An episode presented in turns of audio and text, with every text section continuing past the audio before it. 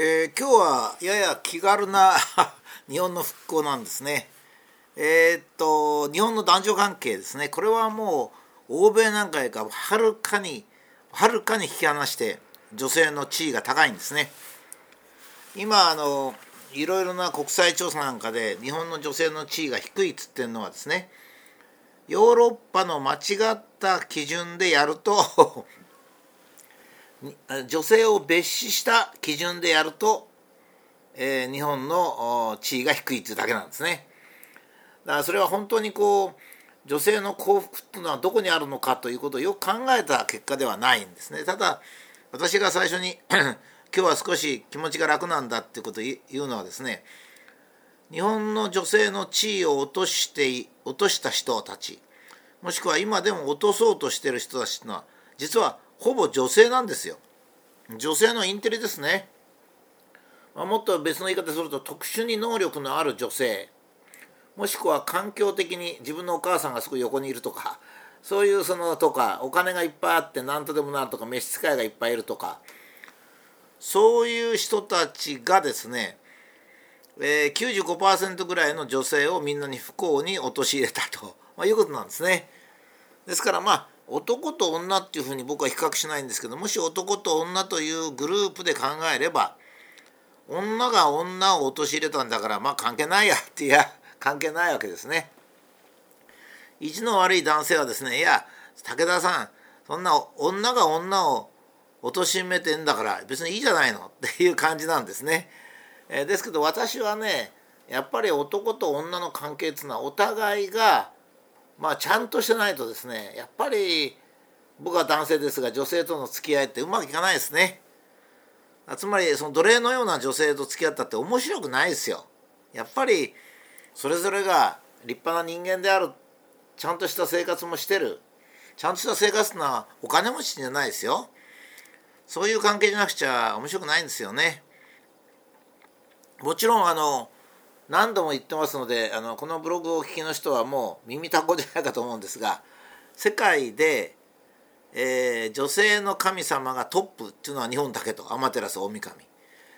えー、その他はジュピターであれアポロであれですね何であれ全部男なんですよ。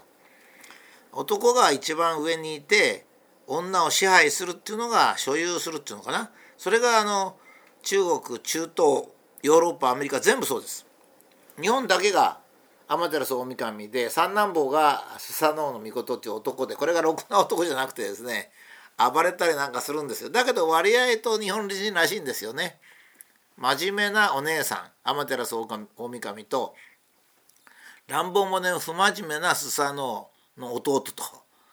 ついに追放されたりなんかするんですね弟の方が。なかなか滑稽で、まあ、よく男性の性質も理解してると。しかし突破力とか実行力とかいうのは、えー、スサノオミコトが乱暴だけどあるんですね。ですから男はまあ自由にやれと女がちゃんとコントロールするからっていう基本的思想が現れてるんですね。なかなか面白いですよ。ほでもちろんその通り運営されましたね。簡単に言えば女性が衣食住の権限を持って全部衣食住ですから生活全ては女性が権限を持ってたんです本当に権限を持ってたんですね例えばえー、日本で言えば旦那が働きに出て稼いだお金はもう全額が奥さんに入るこんなことっておかしいですよ考えてみやね考えてみればもうすごくおかしなことなんですよ。えー、な所有者なんかこの頃あの夫の所有とか妻の所有なんつってけど日本の家庭っつうのは妻と夫を分けませんからね一緒の財産なんですよ。だから妻の財産夫の財産なんて分けるのがねえー、日本のいいところを消して、えー、ヨーロッパとか中国とかいう悪いのだけを取り入れたのが今の法律なんですよねそれから弁護士とか裁判官もみんなインテリだから全部それに 毒されちゃってるわけですよ。夫婦の財産は一つそれがまあ日本の考え方だったわけですよ。それは妻が管理するわけですから妻が権利を持ってるわけですね。旦那は小遣いをもらって小遣いが少ないって嘆くっちゅうわけですから大したものその代わり日本の女性は偉いんですよ。家庭のことを考えて自分も浪費せず共に夫とか子供と一緒に人生を送っていくっっていうそういうことをやれるのが女だってことですね妻だってことですよですからこれを聞いている浪費癖のある女性はですね 深く反省してほしいんですねそれが一つですそれから男女はですね生物学的には女性の方がはるかにあのあ得してるんですよ。えー、あのえっ、ー、と生まあのなんか社会的なことだけ例えば男の世界ですね女が衣食住を握って男を外に派遣したんですよ。そして男は仕方ないから仕方ないからって自分が希望してっつってもいいんですけど軍事戦う時に死ぬのは男と俺たちと。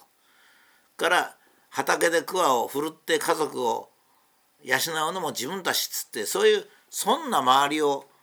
男が引き受けたんですよね。それでまあそれが後に、えー、農業から狩猟から農業に変わり農業からサラリーマンに変わったとそのサラリーマンになってから女性が入ってきたんですよね。それはやっぱりそうスムースにはいきませんね。だけども生物学的には女性ってのはものすごい得してるわけですよ。まずお父さんとお母さんのいい遺伝子をもらうのは女性なんです。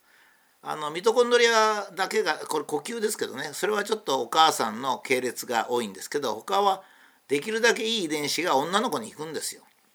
だから女の子は風邪もひきにくいお腹も下しにくい。二十歳までに二十歳までいった生殖年齢という意味ですけど二十歳までに死ぬ女の子も少ない。これに対して男の子はですね お父さんとお母さんがねひどい話をするひどいことするんですよ。悪い遺伝子を男の子に押し付けるんですよ。これどうしてもね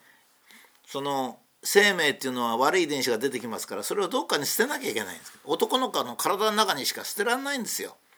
それで男の子の体の中に捨てる。そうすると男の子の方が二十歳になるまで多く死ぬんです。今3%かな。そのぐらい多く死ぬんですよね。だから 風邪もひきやすいお腹も下しやすい。精神的にも不安定だ。女の子は育てやすい。これも全部ね女性が得してんのにね。それはねあの女性のね指導者ってケチくさいんですよ。ずるいっちゅうか。それ知ってながらね黙ってるんですよ。自分が得するやつは。黙ってる。これじゃあね愛情がないですよ男は女に対して深い愛情を持ち女は男に対して深い愛情を持って初めて男女関係って成立するんですよ。そんなね天秤にかけたりどっちが得だとかね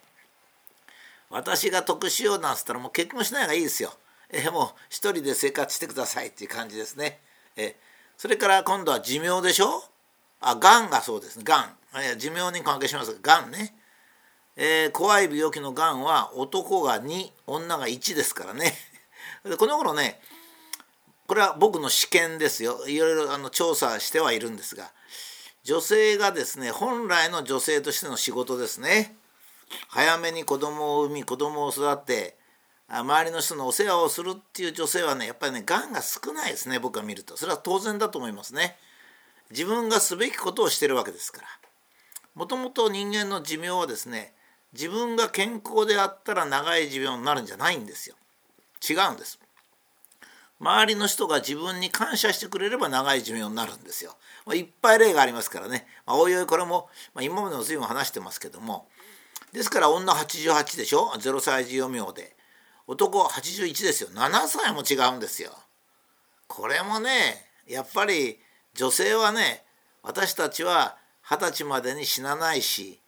平均寿命も7年も長いと男性が悪い遺伝子を引き受けてくれてありがとうぐらい言わなきゃね 何でもね自分たちが全部特殊なんて思ったらそれはね、男女って思うきませんよ。全部自分たちがいいところを取ってかつ、えー、なんか雇用均等法なんて頑張ってるようじゃねダメなんですね。いや僕はね雇用均等法っていうかねこういうふうに考えてるんですね。女性の多くはやっぱり子供を産んで子供を育ててね夫から給料全部もらって自分でコントロールしながらやっていくのがいいという女性は多いですよね。っていうのはなかなかね子供を産んで育ててね外で男と一緒に競争していける女性ってはねなかなかいないんですよ。もちろんいますよ。それから特殊才能を持ってる女性もいっぱいいますからそれはその人がやればいいんだけど平均的な女性の生き方としてはちょっと無理があるんですよね。無理があるわけです。ですからやっぱりものすごく辛いことなんですね。給料は半分男の。家に帰ったら掃除洗濯子供の世話から何かやんなきゃない。それはひどい話なんですね。そこに追い込んでんのが今の男女平等とか雇用均等法なんですよ。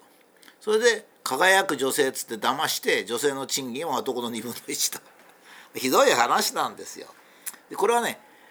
基本思想がダメなんですあのやっぱヨーロッパ中国のように男が女を所有する所有ですからねそりゃあね平等にしてくれって言いたくなるわけですから男女平等っていう思想は日本にはないんですよ。もともと平等っていうか男と女がどっちが上とか下とかいうことを考えちゃいけないっていうのが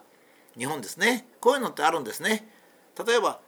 え、お釈迦様はこう言ってますね。死後の世界に魂があるかどうかは考えてはいけないと書いてあります。言ってますね。言っておられますね。なんでかったら考えても無駄なことは考えないがいいっていうことです。それよりもお釈迦様が言われてるんですよ。それよりも生きてる時の自分を考えなさいと言ってるわけですね。これと同じようにですね男女を比較してどっちが上なんて考えても無駄と考えない方がいい。女は女としての幸福男は男としての幸福結婚するっつったら相手を幸福にしてあげようと思って結婚しないとですね 最初から財産はどっちがどれだけ取るのなんてバカなこと今やってますけどねそれはヨーロッパとか中国の女をこうダメにする作戦としてはいいんですよ。だって女性は子供を産んで子供を育てるんですからハンディがそれだけでものすごくあるんですよ。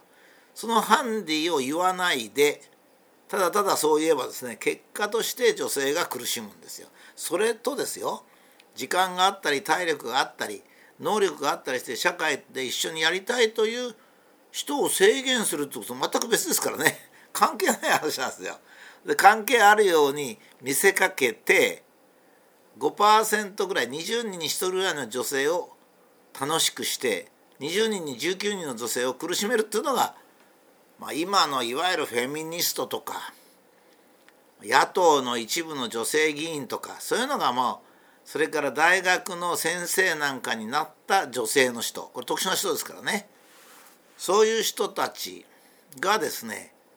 まあ、女性を不幸にしてるっていうことでこれも明らかに欧米より日本の方が思想が上の例の一つであります。